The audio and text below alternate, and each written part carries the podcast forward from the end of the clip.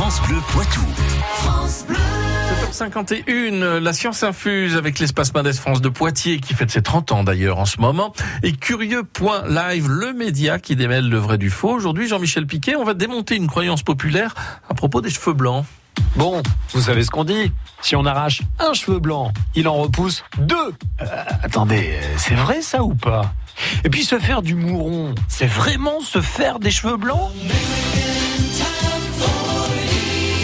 Mesdames et messieurs, aujourd'hui, le sujet, c'est la canicie. La calvitie Non, la canicie. C'est comme ça qu'on appelle le blanchissement des cheveux. Et quand on arrache un cheveu blanc, il repousse du même follicule. Mais il repousse tout seul, je vous rassure, il ne s'en crée pas deux.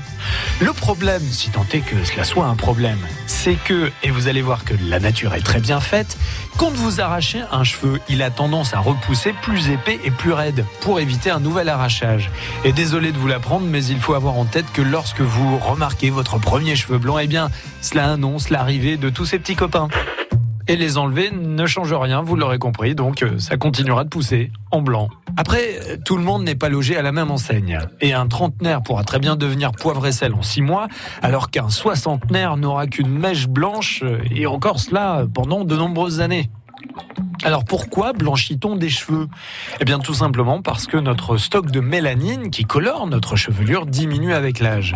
Et il y a en plus des facteurs favorisant la canicie, la génétique, le tabac ou encore le stress. Bon, après, finalement, être poivre et sel, n'est-ce pas charmant pour euh, messieurs?